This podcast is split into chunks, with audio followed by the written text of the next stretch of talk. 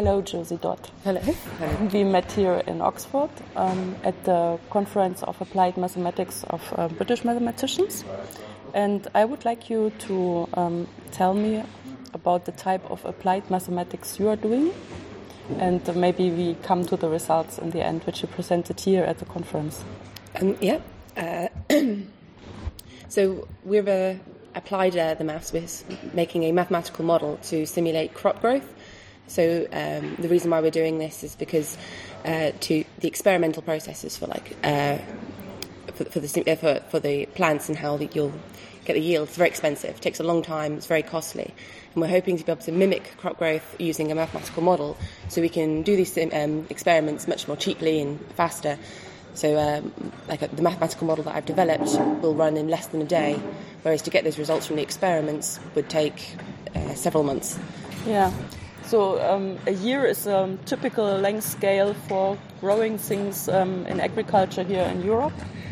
This particular crop is um, takes a year. There are many crops that would take much longer, but the test plant that we're using is uh, called the Bambara groundnut. It's an annual plant. It gen- generally germinates and uh, produces crop and dies within 150 days.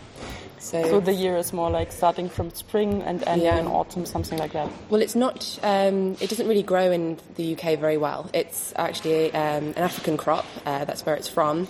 Uh, the Malaysia are very interested in growing it, and it's uh, they're part of my funding because they are particularly interested in this crop. Yeah. It grows much better in warmer climates. Is there something special about this crop that you choose that, or it's it's more considered to be prototypical?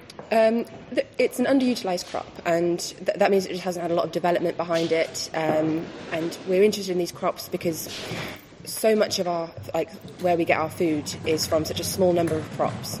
And with climate change, um, it's it's very risky to have all your eggs in one basket.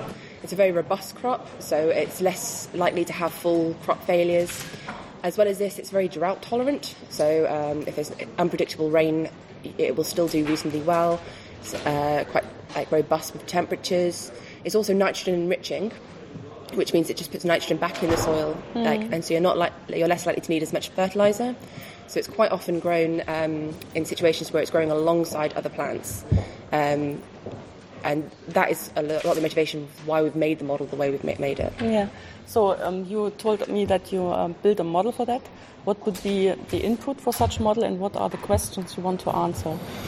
So the inputs would be the temperature, um, how much rain you would um, have, the solar radiation that is um, uh, like available. Uh, and what we're trying to sort of look at is um, how the placement of the plant. So if um, you know, is there a different arrangement that you could plant them in that would maximise the yield that you would get from it? That's our main output is to see how much food you will get from different arrangements, different densities. Um, yeah. Mm-hmm. And um, so you will have a de- dependence of your model, so inbuilt dependence of your model, for example, on temperature. Yeah. Because this measures kind of uh, how much sun the crop Yeah, no, temperature and solar radiation are the two major ones because uh, solar radiation is also yeah. kind of an energy to grow. Yes, I forgot yes, about that. Yeah, yeah, that's, that's right. So yeah, the uh, the energy is uh, involved to make the biomass, yeah. and the leaf appearance is very dependent on temperature. So we sort of put these two things to like work together and uh, build the model yeah. using these. And uh, what kind of mathematical tools do you use uh, to make such models? So what is your, your outcome? We use MATLAB. Um, but you know MATLAB is kind of to solve a, a model yes, you already okay. have. So how do you find the model? So we um, we started off just sort of data trawling, just to look at the relationships between different parts of the data and um, the inputs. Uh, we use uh, nonlinear ODEs. We have um, we notice that leaf appearance is very much uh, takes a Gaussian relationship with uh, time, and um, yeah, and uh, like a, a, sinusoidal like a relationship with canopy biomass and time. So we've worked that into our model, just sort of thinking, oh, these equations sort of match the behaviour, and we've sort of toyed with it and uh, like parameter fitted and yeah. yeah.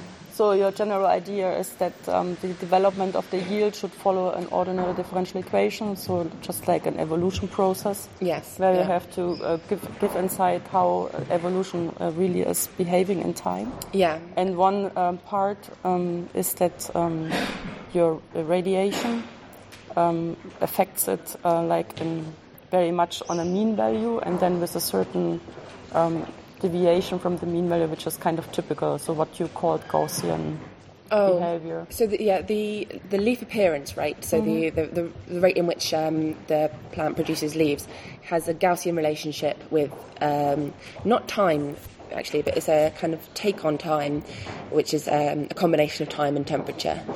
So it's um, so that follows the Gaussian relationship, where you have a lot of leaf growth at the beginning, and then uh, as the plant um, goes on, stops really producing leaves, that sort of goes down to zero, and uh, the, the leaf number will then go into the canopy biomass equation because the leaves are what intercept the radiation.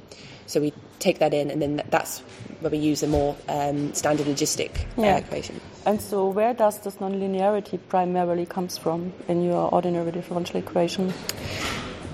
Um, it, well, it comes from the the, uh, the the rate that the way that you the rate of change just sort of changes over time, as especially as it, uh, the process is. It, it changes where it's putting its effort in. I suppose is the I I'm can't think of the right way of saying it.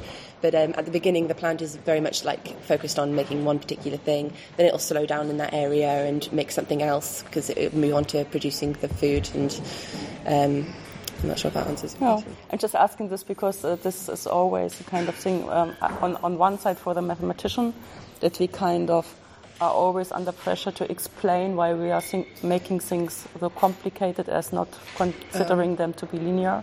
Well, we've, we're, we're kind of, um, the main aim of our sort of model is not to make the most complicated model because, especially multi scale models, they're very, very complicated. Complicated, yes. We're trying to sort of bridge the gap between a very complicated model and um, a much simpler model. With, so we are making, we are simulating each individual plant. Um, we're, we're vaguely doing the geometry of the plant, but we're trying to not make it overly complicated. It's it's supposed to be a um, interpretable system because one of the things, one of our aims when we've made this model is that it will be taken on by people. That we want people to use it, and uh, they're not going to use it if they don't understand it. So Yeah. we're actually trying to make the model as simple as possible. So it should not should not come over as a kind of a black box system. Yeah. So they should really see what um, their input into the system Yeah. means and what the output. means. Definitely, we, Yeah. we want it to be as yeah simple as possible and not to be very like computationally costly either. We wanted to be able to simulate it within a, a reasonable amount of time.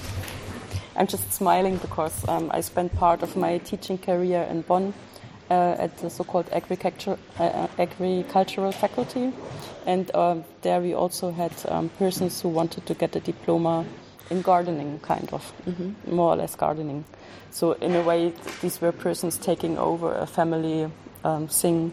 And in order to be able to be the head, you have to have a certain qualification. And of course, usually they came with the idea that they won't need any mass because you know they just have to add up n- numbers, Yeah. which can the computer do, and they understand that completely. But each time we tried to um, present them with something which was higher than that, they were like, "So you know, you just mistreating us. We won't never need that, and this is completely stupid things." And then when they were finally doing their final papers, they at least they found that they needed a certain type of statistics Yeah, because they can't make sense of the data. And also um, to understand such kind of uh, models, as you were explaining, was really crucial for you know coming from everyday experience to kind of a meta knowledge, which they need. Yeah. They really understood that they need that. Yeah, I mean we do understand that the model's probably more complicated than um, very basic maths. Yeah, of course. But um, we, yeah, we try to make it understandable, as understandable as we can. So, Yeah. because it was very unlikely it'll be taken on if people don't understand it. So what would be a typical size? So how many equations do you have? How many variables? So there's three equations for, or three ODEs for each plant. Um, equations yeah, for we- each plant, and then you would take like 100 plants, or Yeah. So at the moment we are just taking um, a, a, a small number of plants because we're only sort of comparing with greenhouse data that we have, and they haven't greenhouse planted. not so bad, Yeah, yeah, they're not very large greenhouses, um, but it can take up to any number of plants. There is some symmetry in the system, um, so we can sort of scale down a small way with this um, using symmetry, but it, it can go up to any number of plants if you want to, but then it gets very computationally costly the more plants that you have. Yeah. And since you want to use Maple to um, Um, MATLAB. solve it, um, MATLAB, yeah. Yeah. yes, MATLAB to solve it. Uh, then of course it's not really um, specialized to do these things quickly. It's more specialized to do things um, kind of easily understandable, but not uh, too quickly. Okay. Yeah, uh, but as well as those three equations within the um, within the function that we are running, we also have to um, we so we run the um, simulation for an individual plant, but then we have to work out how it's interacting with its neighbours, and that is the bit where it becomes very computationally costly because uh, you you have to identify. Um, which plants are overlapping with it, um, how um, calculate the exact amount of the overlap between two plants. Um, that's the bit where it's problematic, and that's where we've spent the most amount of time trying to make the system more efficient. But, yeah, Yes, but then you really kind of make a simple version of the geometry of the plant, Yes. like circular or something yes, like that. yeah. Um, but then being able to um, sort of map the position of each plant and also make it so it's very um, user friendly. So the uh, user of the program could go in and say, okay, so I have this many plants, I have this sized area. Um, how should I plant them? Being able to sort of map all the arrangements and doing the sort of forward optimization of this is um, yeah, it, it, it can be quite computationally costly. So that's where we've been trying to. That's where we put the most time in trying to make it efficient. Yeah.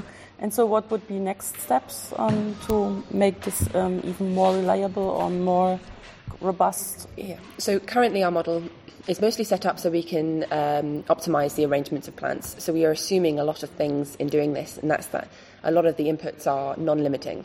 So, for example, the nutrients in the soil and um, is, aren't really accounted for. We're just assuming that there is enough for everyone. Yeah. Um, similarly, the water, we've included a very simple thing for um, uh, limiting water, but it's not robust enough. Um, so that's something we would maybe want to do in the future, maybe not within my work, but that's something that would need to be done for um, in the future for this model to work in different circumstances.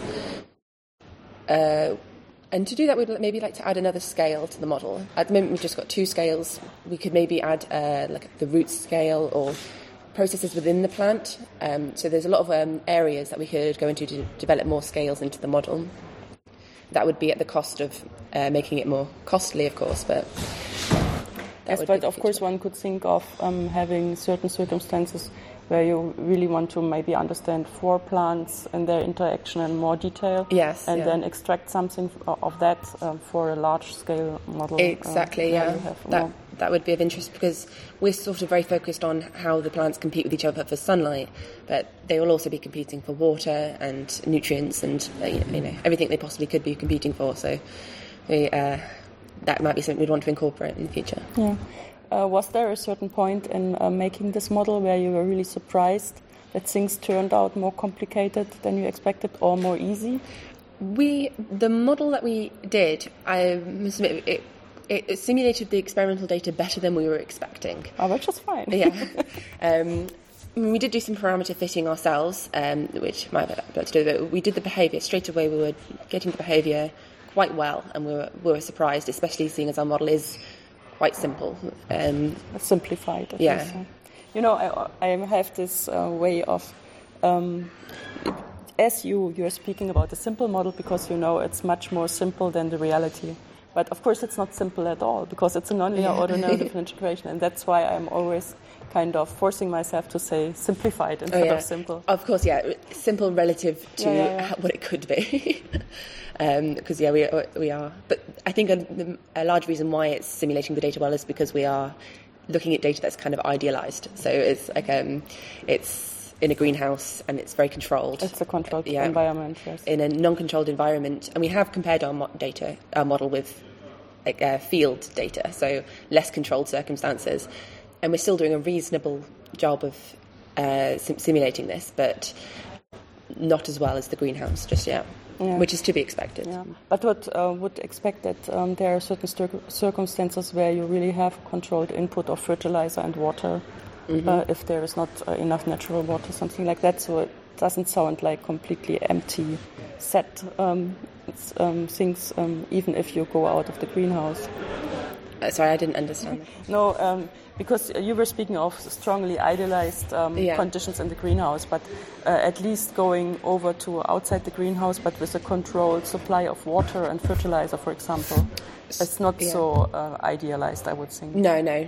Uh, Of course, you can't really control the sun, but yeah, can't control the sun, but and um, can't really control the rainfall either. They don't really yeah, water if it's and- too much, yeah. for example, you can't do anything about that. Yeah, and uh, I, also like the measurements for the inputs in the field data is not quite perfect either because they take sun measurements and water measurements from a nearby site that isn't exactly the site, so we have to sort of make do with what we have to um, simulate. Yeah. So, um, what kind of um, um, so doing this mathematics for biology is a thing which is not so old. So I think there are not so many examples for you to have grown. So as a young person, I would like to do something like this person does. So what? How did you develop in the person uh, you are just now doing um, mathematical models for biology? Well, I started um, out not doing uh, mathematical models for biology. I, was, I started uh, with my masters in we- weather, so we were trying to model weather. And while Is was, this a kind of physical or uh, yeah, so the because uh, in Germany it's it's a physicist and no physics um, specialization to do the weather. yeah, uh, we have at the Reading University have a, uh, a, a they have a, like a ni- good met- met- meteorology department, Yeah. so they're very interested in sort of weather simulations. It was more, um, yeah, they have a meteorology department and we have uh, the maths department. And it's the sort of I was between the two of those, trying to simulate the uh, weather, and I much preferred the mathematical modelling side than I did to the physics side. Definitely, because yeah, it was I liked it, but it wasn't necessarily my preferred area. Uh, when I finished my masters, there were just um, just internal um, adver- advertisements for what sort of PhDs are out there. This one just really caught my eye uh, for the, the crop modelling, um, and I think it was more just chance that I saw the advertisement and uh, went for it, and then happened to go in it that way. Really. So is it um, your experience? Is it really uh, very interdisciplinary, or are you just taking things provided by biologists and are kind of doing mathematics? Um, well, yeah, I'm half funded by um, the Crops for the Future, CFF, and they are very, very keen to make a very strong interdisciplinary area. They, uh, we, every year we have a uh, workshop where we all meet with each other and speak about what we're doing. So I have a lot of interaction with biologists. We talk quite a lot about what they're doing, um, what I should be including in my model, like what kind of behaviour I should be like sort of thinking about, and so it, it is a very strong interdisciplinary area. I was, was very encouraged that we communicate with biologists and vice versa. And you like that? I, I do, oh, well, sometimes, because uh, as a mathematician, I, you definitely forget how difficult it is to do the experiments. Yeah, so yeah. you often ask for things that are just um, unrealistic, and so, so sometimes they're just like, we can't give you this information. This is not something we know, um, and that can be frustrating. But it's also very helpful because you just think you you can just ask, say, does this sound right? And they could be, no, that doesn't sound right, or yes, that sounds right. So it's it's definitely helpful. Yeah, just from their experience, Yeah. which you don't have. Yeah, yeah, e- exactly. They know a lot more than I do about what sorts of behaviour I should be including in the model. So it's it's good because it feels less just like guesswork sort of thing. Like I'm not just got data that I'm trying to match. It feels a bit more real. Yeah. And so, um, what would you kind of um, tell younger people if they want to uh, do such interesting things as you do, uh, on which they should focus, maybe already starting at school? Um, so, uh, computer programming is one of the parts I really enjoy. I, I enjoy making these uh, models. So, and it was something when I started at university, we were forced to do it, but it was something I never, I just I didn't necessarily put all of my effort in because it wasn't a massive part of my undergraduate. I wish I'd gone and like looked at it more. Like now that I realise how much I like it, it's worth doing it properly. Because at the moment I sort of go, go around and help in these um, computer sessions with undergraduates. And mm. I, I, see a lot of people reacting to it in the same way I did. And I just want to like encourage them a bit more I think because um, it's really difficult to begin with. But after a while everything will click into place and it's it's like a problem solving thing. It's really it's quite fun. It's, it's a fun thing to do. So just um, not ex- um, thinking of this as being nothing for me Mm. just giving it a real try. Yeah, yeah. And it's so applicable to so many things, um, mathematical modelling in particular, because you are you're really not confined to a particular area. So I've come from doing weather, I'm now doing crops. Um, yeah. It can go on to like so many areas. It, the, the skills of being able to make the mathematical model is it opens a lot of doors for so many things. Yeah. So maybe that's a good moment to end our conversation for today. Thank okay. you that you took the time to talk to me. That's all right. Yeah, I'm happy to.